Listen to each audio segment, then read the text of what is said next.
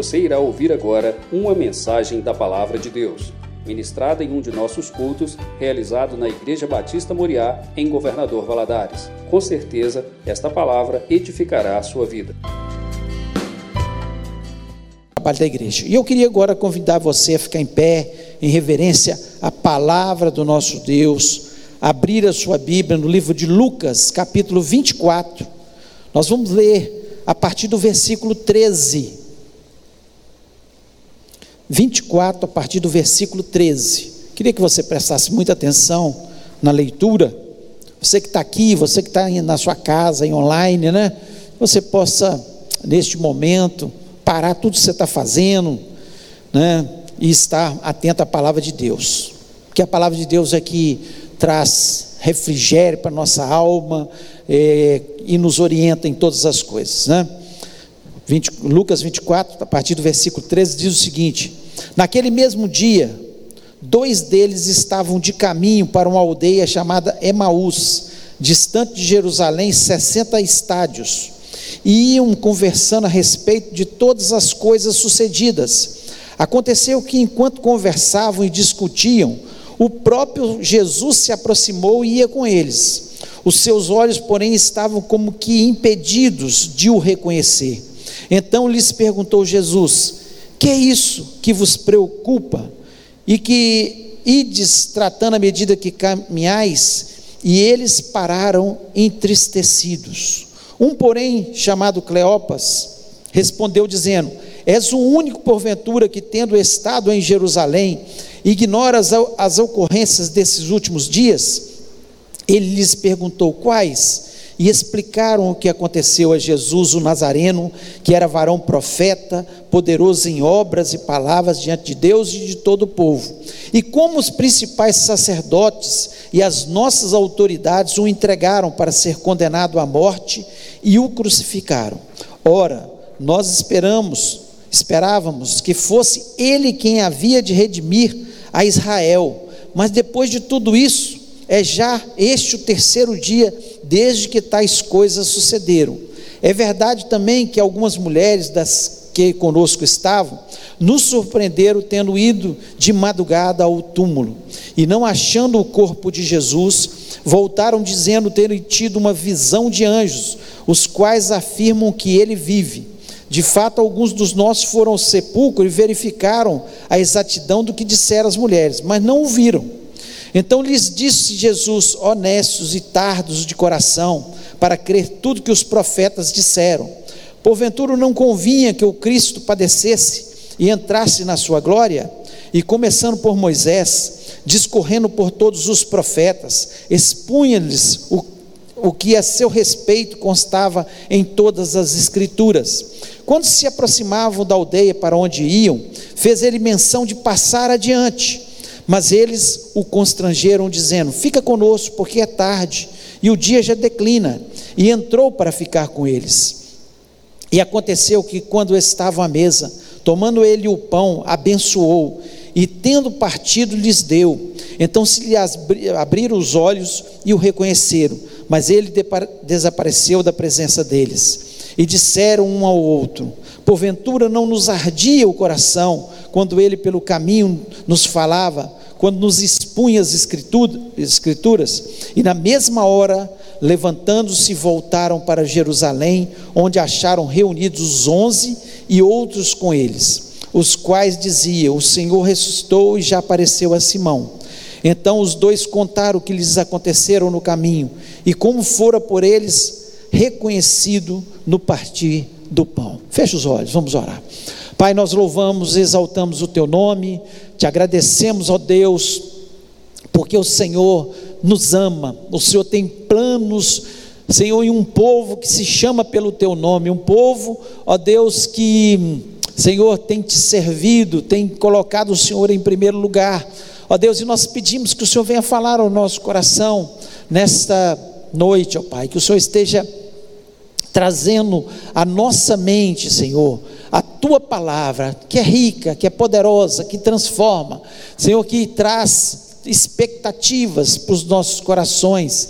E nós te pedimos, ó Pai, me dá graça, sabedoria, unção para que eu traga a tua palavra, ó Deus, ao coração do teu povo, ó Deus, e que o teu povo tenha inteligência e discernimento para ter entendimento da tua palavra e que o teu nome seja engrandecido.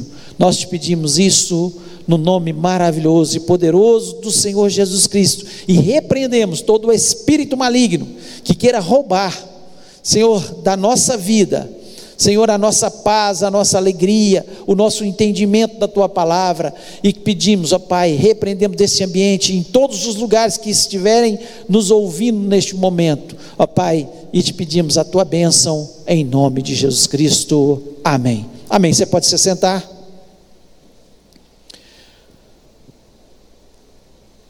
Nós, quando lemos esse texto, Tão lindo que Jesus caminha com dois discípulos e nós sabemos um nome de um deles, né, que é Cleopas. O outro não é citado o nome, mas nós vemos aqui que é, algumas coisas muito lindas aconteceram nesse texto. E nós vemos que aqueles dois discípulos, eles estavam caminhando, né? entristecidos.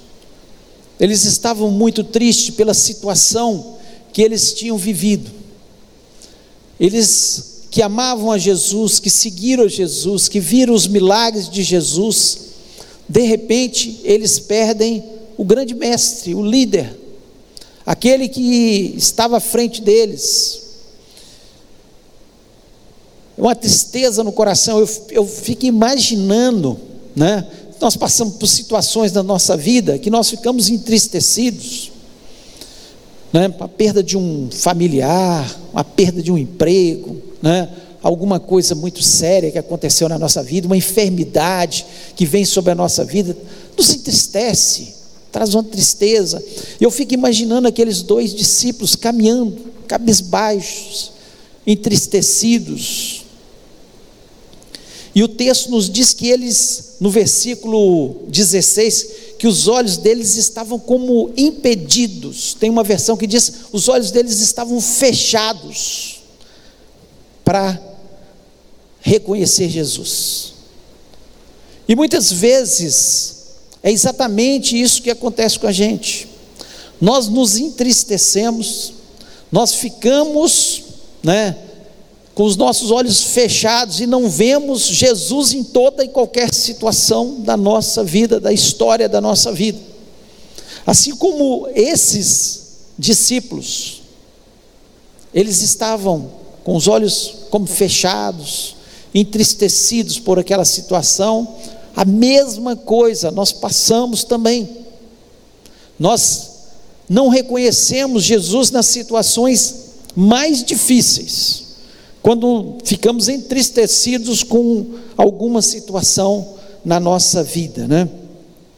E é interessante que no versículo 17, Jesus pergunta para eles: "O que é que preocupa vocês, né? O que é que vocês, por que que vocês estão entristecidos?" E eles começam a dizer: "Só você não sabe o que aconteceu?"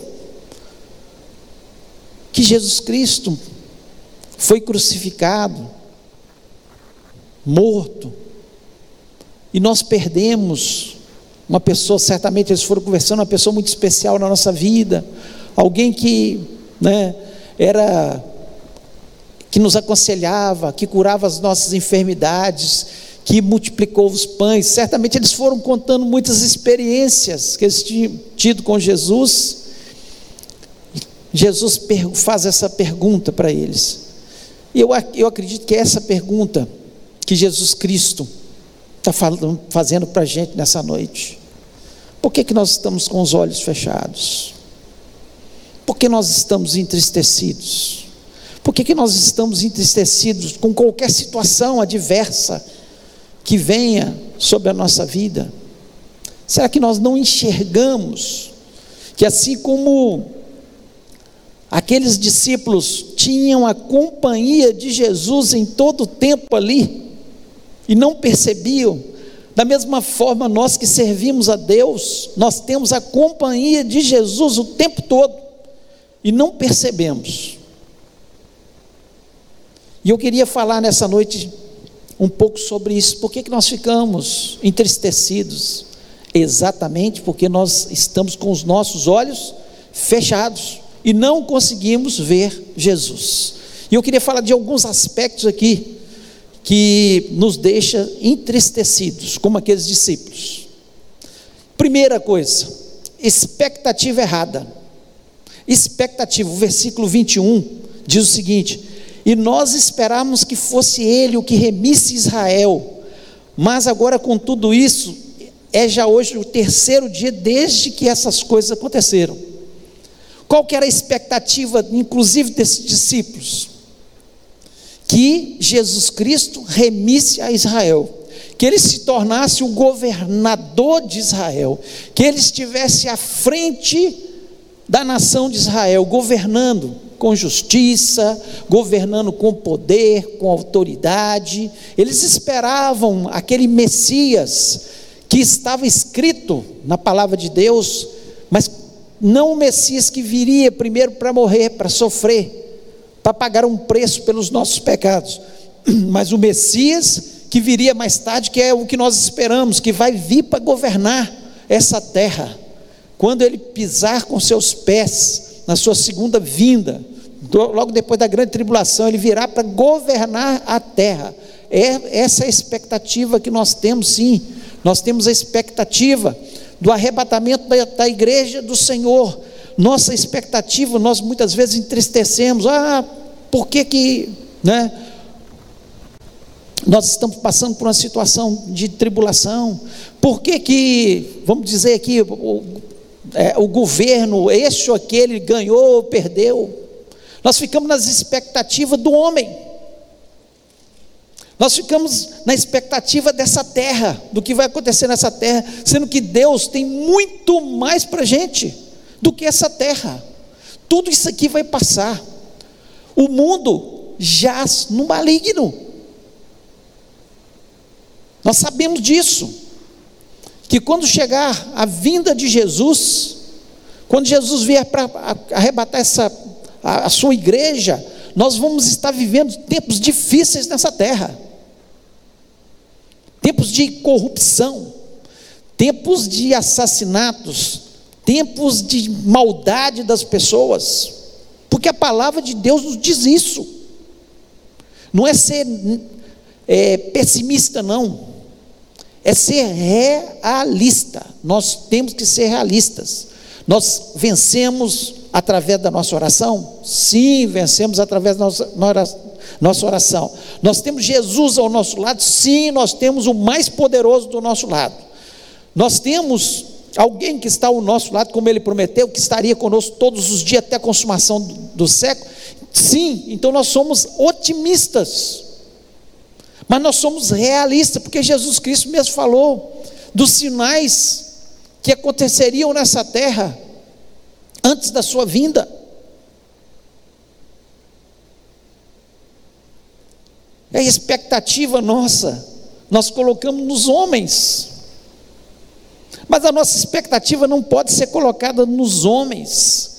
O versículo 25 desse texto que nós lemos diz o seguinte: e Ele lhes disse, honestos e tardos de coração, para crer tudo que os profetas disseram.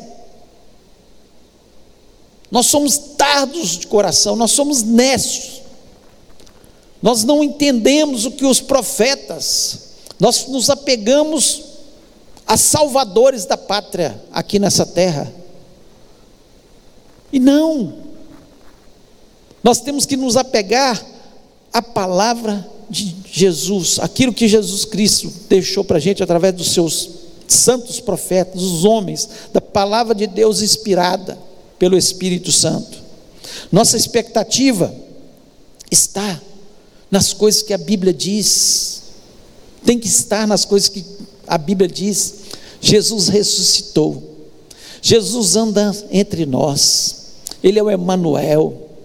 Jesus ele vai suprir todas as nossas necessidades em Cristo Jesus. Não são governos. Quem supre as nossas necessidades é Jesus. Nós passamos por uma pandemia, uma guerra, e nós tivemos as nossas necessidades supridas em Cristo Jesus. Nós não confiamos, a nossa confiança não está nos homens, mas está em Jesus. Pode acontecer o que for, mas a nossa expectativa tem que estar naquilo que Ele nos prometeu na Sua palavra. Onde que está a nossa expectativa? Talvez você esteja triste hoje por um candidato que perdeu a eleição ou ganhou a eleição. Mas a nossa expectativa está em Jesus Cristo. Senhor de toda a terra. Jesus Cristo diz: toda autoridade me foi dada nos céus e na terra. E Ele deu essa autoridade à sua igreja, para nós pregarmos o Evangelho, expulsarmos os demônios, curarmos os enfermos. Qual que é a nossa expectativa? É só na terra? Por que, que nós somos tão tardos?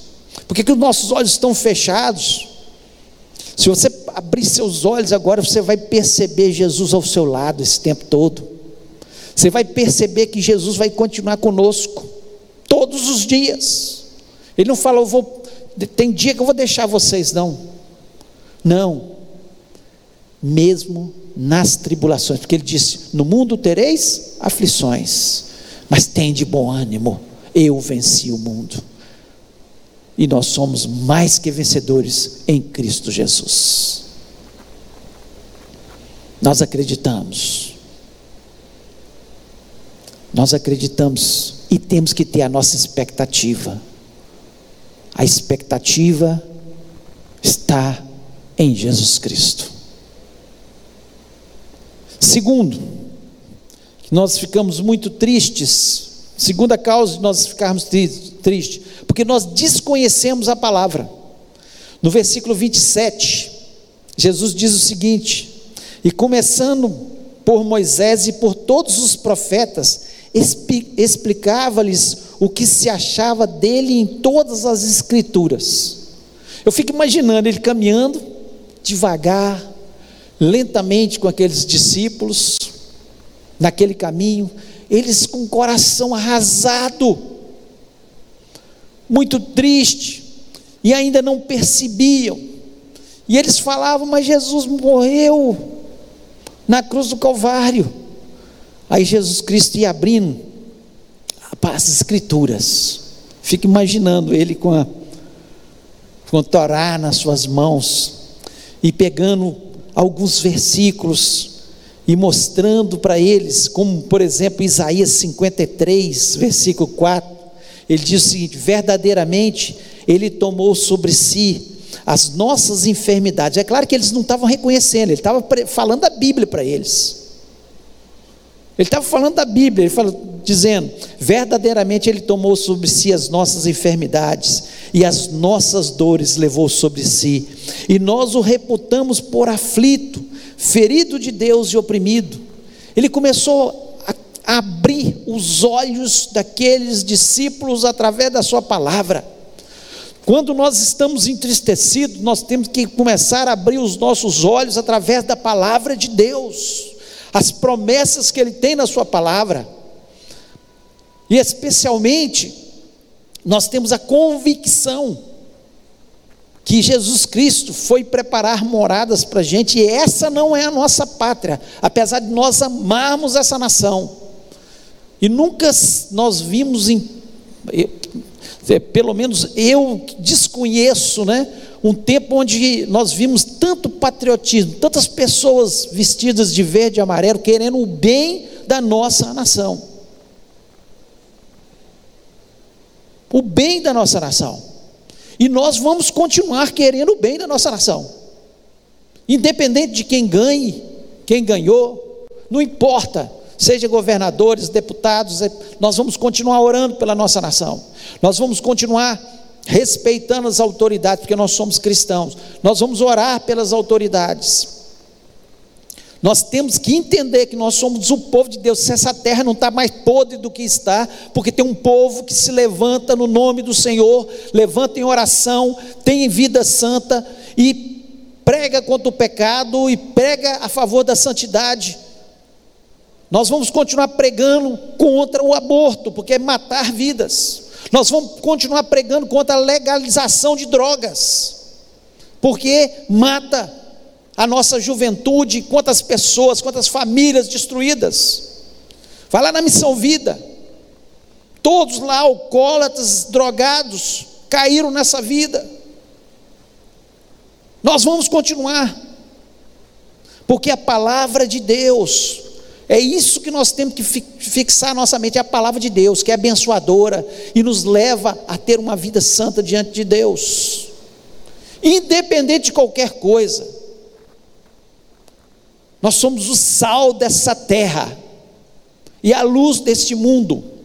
E nós não podemos nos contaminar com a corrupção que se alastra no mundo e que as pessoas acham que é normal. Mas nós vamos continuar lutando contra ela, seja de quem vier. Oraremos sim pelas autoridades, mas continuaremos falando como o próprio Senhor Jesus Cristo condenou os fariseus que falavam uma coisa e viviam outra. Nós vamos continuar. E olha, eh, no versículo 5, ele ainda completa, Isaías 53, 5. Mas ele foi ferido pelas nossas transgressões e moído pelas nossas iniquidades. O castigo que nos traz a paz estava sobre ele, e pelas suas pisaduras nós fomos sarados. Olha o que ele fala para aqueles discípulos. Ele fala: vocês não entenderam. Ele morreu pela a iniquidade de vocês. Ele estava falando dele mesmo. Ele não podia falar, eu morri. Ele, citando a Bíblia, morreu pelas iniquidades de vocês, para que vocês fossem sarados.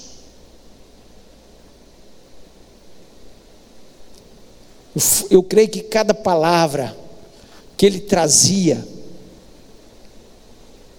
ali para aquelas pessoas, para aqueles discípulos, os olhos deles começaram a abrir. E ainda ele continua, Isaías 9, 6, eu creio que ele abriu esse texto também, ele diz o seguinte: porque um menino nos nasceu, um filho se nos deu, e o principado estava sobre os seus ombros, e o seu nome será maravilhoso conselheiro, Deus forte, Pai da eternidade, príncipe da paz.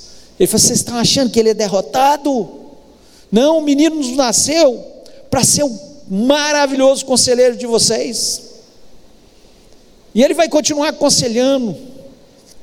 Ele nasceu e ele é o Deus forte. Ninguém o matou. Ele entregou a sua vida. Pai da eternidade. Ele é eterno. Ele falando dele mesmo, mostrando as escrituras para que eles tivessem entendimento. Quem era Jesus, quem é Jesus. Pai da eternidade, só Ele é eterno, tudo vai passando, tudo passa, e o príncipe da paz, é Ele que põe essa paz no nosso coração, que excede todo entendimento. Políticos vêm, políticos vão, mas Jesus Cristo, Ele é eterno e é Ele que traz a paz no nosso coração. Nós não depositamos a nossa fé em homens. É claro que os homens são importantes, e por isso nós oramos para que Deus colocasse, de uma forma geral, um congresso, né, governadores que tivessem mais sentimento com as pautas que nós defendemos. Que é a palavra de Deus, nós não defendemos nada além da palavra de Deus. Não é o homem, é a palavra de Deus. Oramos para que isso acontecesse. Eu creio que você jejuou muitos dias, estive aí jejuando e orando durante esses dias, e acredito que Deus, na sua infinita misericórdia, mudou muita coisa nessa nação. Mudou. E eu espero que o povo de Deus continue se levantando e orando por essa nação que é a nossa obrigação. E ainda Zacarias, capítulo 9, versículo 9 diz: Alegra-te muito, ó filha de Sião, exulta, ó filha de Jerusalém, eis que o teu rei virá a ti, justo e salvador, pobre montado sobre um jumento, sobre um asninho, filho de jumento. Então ele vai mostrando para eles que tudo que os profetas tinham profetizado sobre Jesus, sobre o nosso Salvador, aconteceu. Eu poderia citar inúmeros outros versículos, como nos Salmos fala, né? De Jesus dizendo: Deus meu, Deus meu, porque me desamparaste. Naquele momento onde Jesus Cristo fica três horas, três horas sem Deus, por minha causa e por sua causa. Deus tinha que fazer isso porque a nossa iniquidade estava sendo lançada sobre Jesus e Ele é Deus Santo e não pode com o pecado. Então nós ficamos entristecidos porque nós desconhecemos a palavra de Deus. Porque se entendêssemos nossa pátria não é essa pátria. Lutamos por ela, aqui nós nascemos, nós amamos essa nação. Eu fico, às vezes, bravo quando alguém chega e fala assim: não, eu não vou torcer para a seleção brasileira, porque o povo fica voltado para a seleção. É o nosso país. Eu torço para a seleção brasileira de vôlei, de peteca, qualquer coisa que for, eu estou torcendo para o Brasil. Só que aqui não é a nossa parte. Nós queremos o melhor para essa nação. Queremos que esse povo se converta ao Senhor Jesus Cristo. Queremos que essa nação seja uma nação boa para se viver, onde nós possamos sair nas ruas sem medo do crime, sem medo de ser assaltado, sequestrado. Nós ansiamos com isso e oramos para que isso aconteça. Mas nós temos que entender que aqui não é a nossa pátria. A nossa pátria está preparada nos céus, que o Senhor Jesus Cristo foi preparar um lugar que não vai ter mais choro, nem pranto, nem dor, nem luto.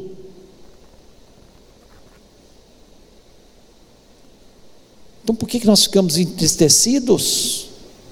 Por que, que os nossos olhos estão fechados? Porque nós desconhecemos muitas vezes a palavra de Deus. Nós ficamos envolvidos com isso, com aquilo, e é normal entristecer. Até quando um time da gente perde, a gente fica triste. É normal. Mas nós temos que pedir a Deus, abre os nossos olhos espirituais.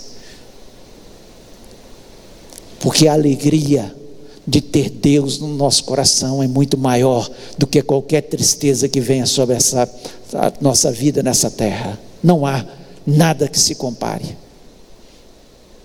a nossa alegria vai além das circunstâncias. E terceiro e último, porque nós nos entristecemos, porque nós não temos muitas vezes a comunhão com Jesus que deveríamos ter. Não temos a comunhão que deveríamos ter. Achamos que temos comunhão.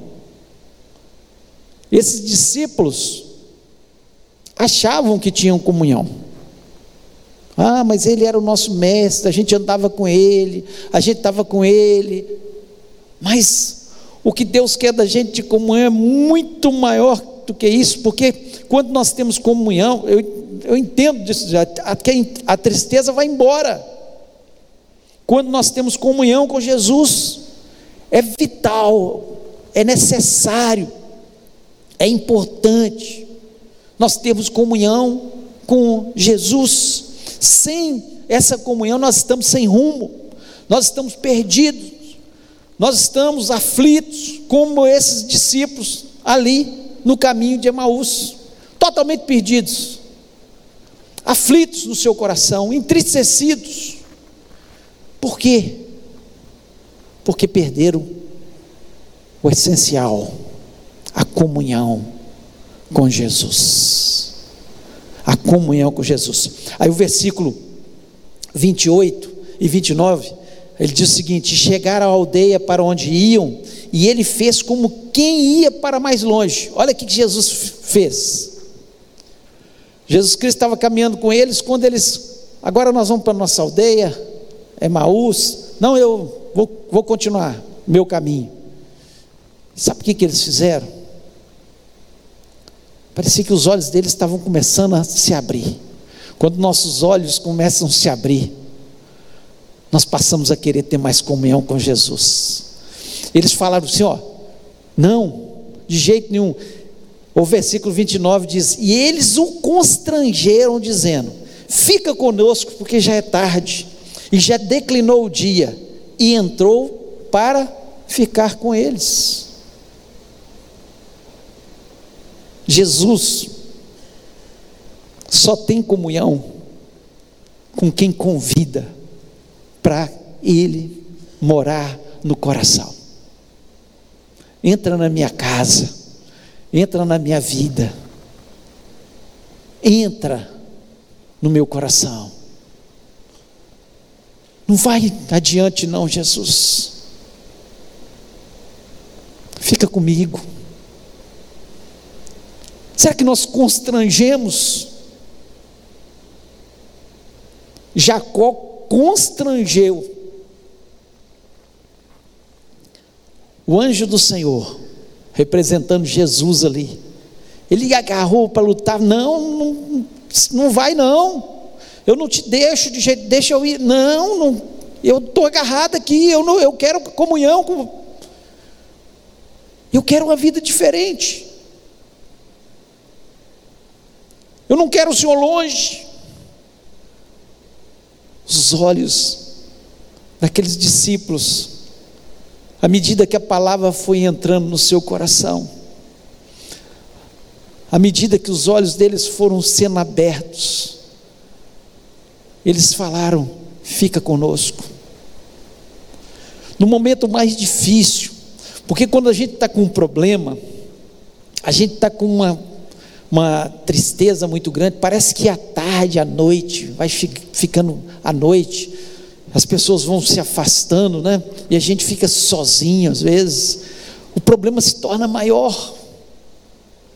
No momento terrível da vida deles, eles pedem: fica conosco. Esse tem que ser o nosso pedido a Jesus Cristo. Porque quanto mais comunhão nós temos com Ele, mais nós temos entendimento do que Ele quer na nossa vida, na vida deste mundo, e nós entendemos que as coisas são mudadas quando nós temos comunhão. Eu acredito que se a igreja do Senhor Jesus Cristo se levantar orando, jejuando, tendo comunhão com Jesus. Nós mudamos muito mais esse país do que ir para as ruas. Não estou condenando ir para as ruas. Tem que ir para as ruas, tem que fazer o que tem que ser feito, né? tem que fazer a, a nossa parte, é claro. Mas se nós tivermos comunhão, se os nossos grupos de intercessão eles quadruplicarem, se durante as nossas orações, vem aí a nossa oração de final do ano, nós enchermos esse lugar de gente orando, pagando um preço pelo país, pagando preço pela sua família, tendo comunhão com Jesus Cristo, tendo, mas não é só isso não, é comunhão diária na nossa casa, tempo de oração. Ah, se o povo de Deus se levantasse, nós viveríamos um avivamento sem igual. E tem que começar da gente. Fica conosco, Jesus. Está tarde. E eu preciso do Senhor ao meu lado. O versículo 30 diz o seguinte: E aconteceu que, estando com eles à mesa, tomando o pão, abençoou e partiu e lhe deu. E o 31, abriram-se então os olhos e o conheceram, e ele desapareceu-lhes.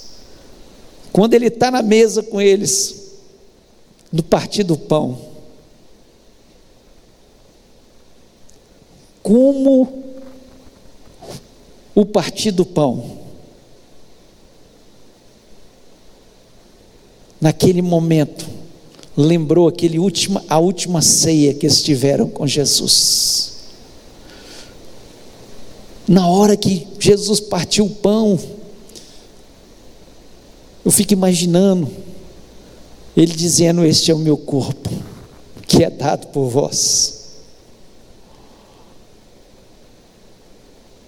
E este é o cálice da nova aliança, no meu sangue. Tem coisa mais preciosa para nós cristãos do que entender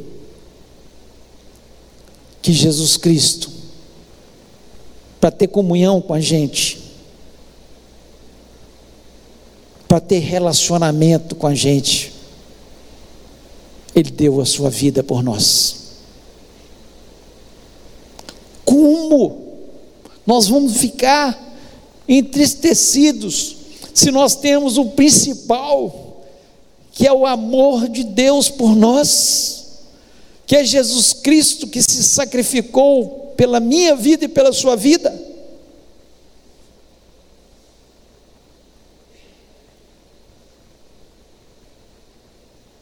Não há nada que se iguala a isso. Não há nenhum dinheiro no mundo que pague isso. Nenhum, não há nenhum poder que pague isso. Não há nenhuma fama que pague isso.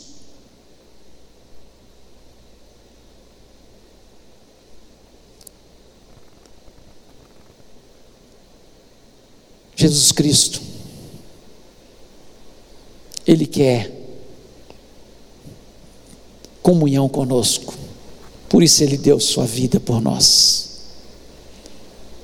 Naquela hora, os olhos dos discípulos se abriram. E quando nós temos comunhão com Jesus, quando nós entendemos que o principal ele já fez, para ter comunhão. Lá o livro de Hebreus nos diz que nós entramos no Santo dos Santos com ousadia pelo sangue de Jesus. Nós só podemos chegar na presença de Deus e ter comunhão, porque Jesus Cristo derramou o seu sangue por mim e por você. Interessante que no versículo 32, eles disseram o seguinte: e disseram um para o outro, depois de ver aquilo ali, Jesus ter desaparecido, disseram um para o outro: porventura não ardia em nós o nosso coração quando pelo caminho nos falava e quando nos abria as Escrituras? O nosso coração está ardendo por Jesus. quando o nosso coração arde por Jesus, Ele vem e fala com a gente. Ele vem se apresenta para a gente. Ele vem e consola o nosso coração.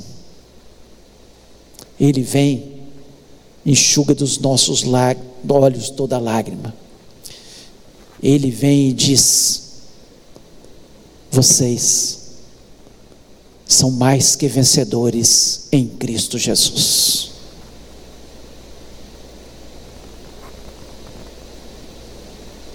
Nosso coração tem que arder por Jesus.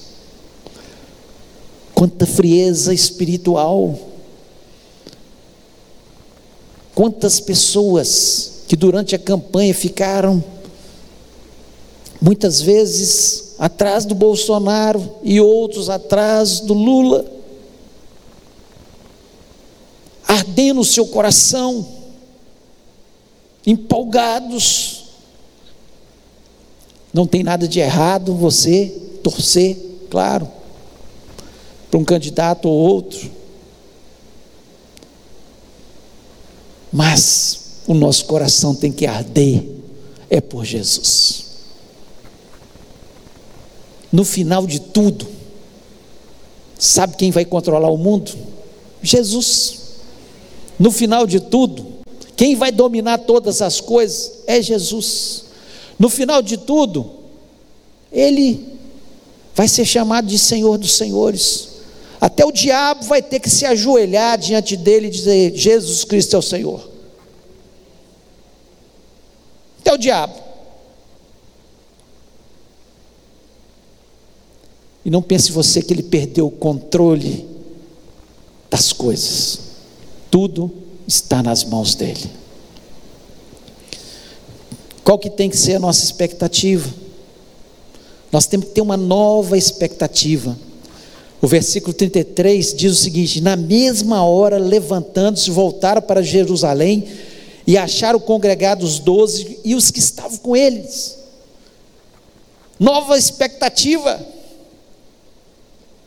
Este, aqueles que estavam entristecidos, aqueles que estavam com seus olhos fechados, agora correram cheios de alegria, porque Jesus Cristo ressuscitou. A nossa alegria é porque Jesus ressuscitou.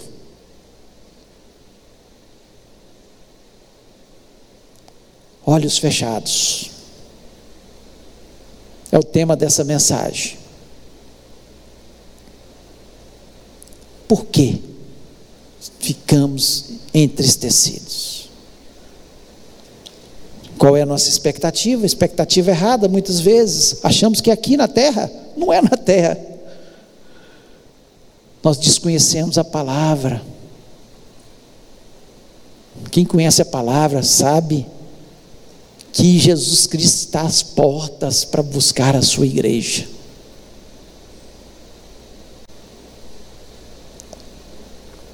E porque não temos comunhão com Jesus.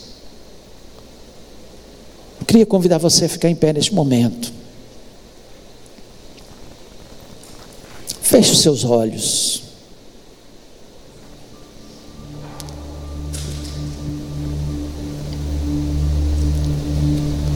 Queria que você parasse para pensar sobre isso. Talvez você esteja entristecido por uma situação que você está vivendo, ou talvez até pela situação política.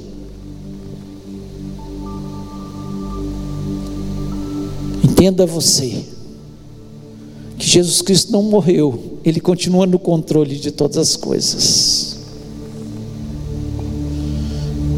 Entenda você que a nossa expectativa é que ele vai voltar. Ele ressuscitou e vai voltar.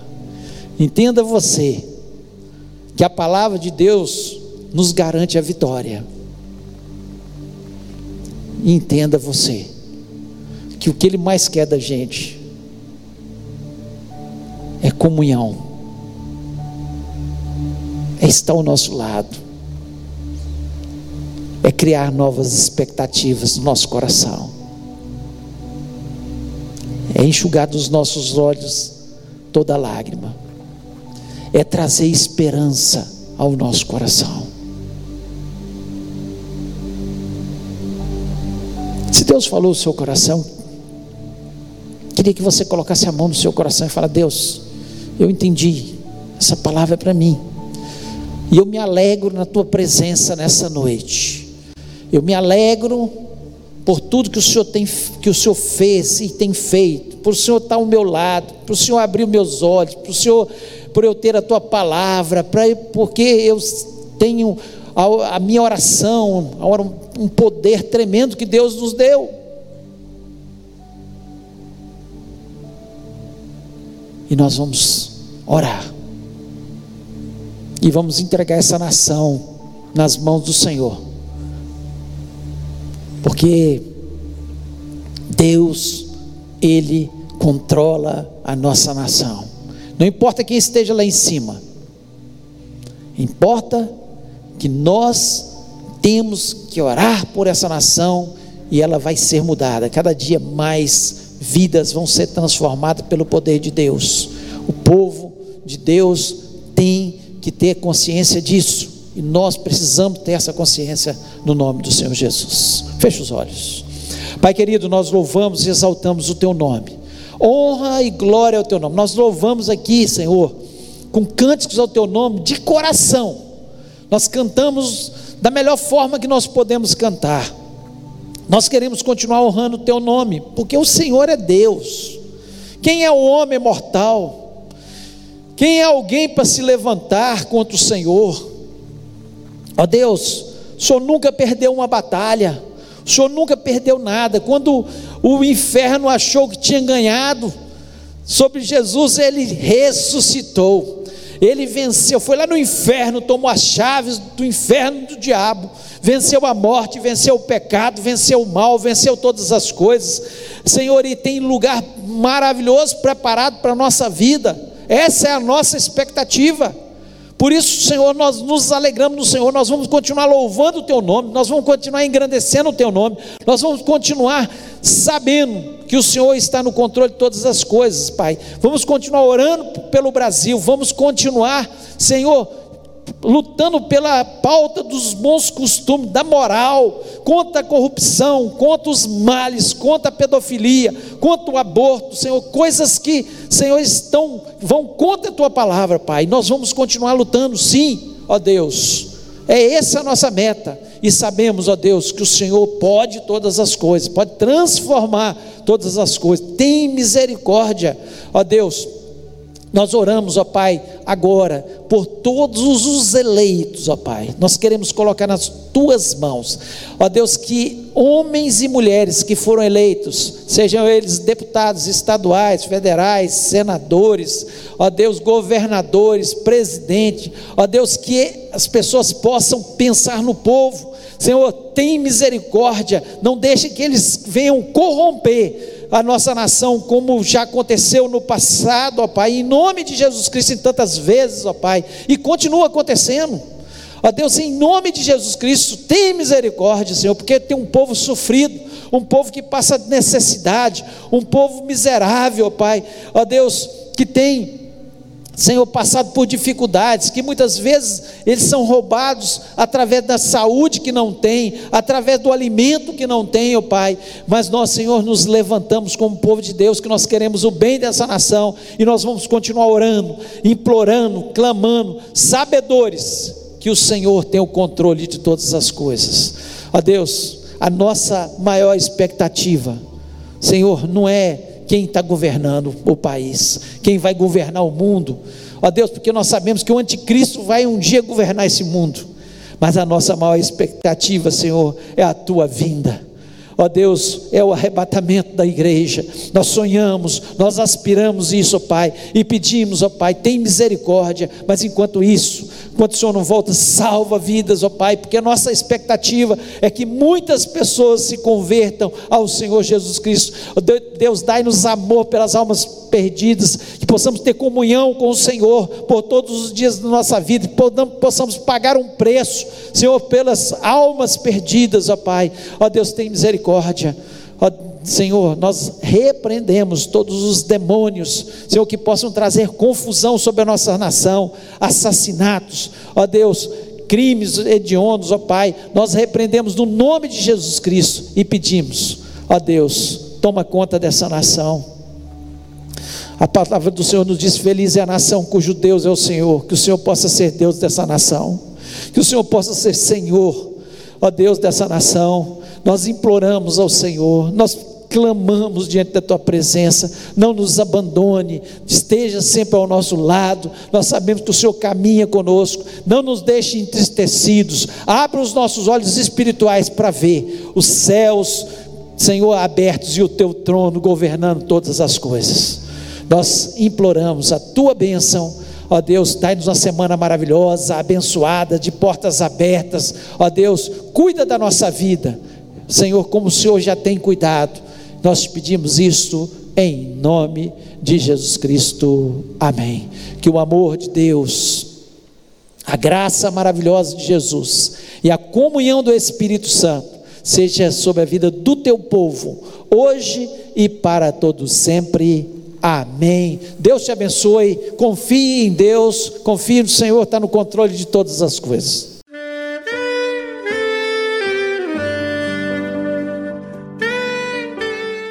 Querido amigo, Deus se interessa por você.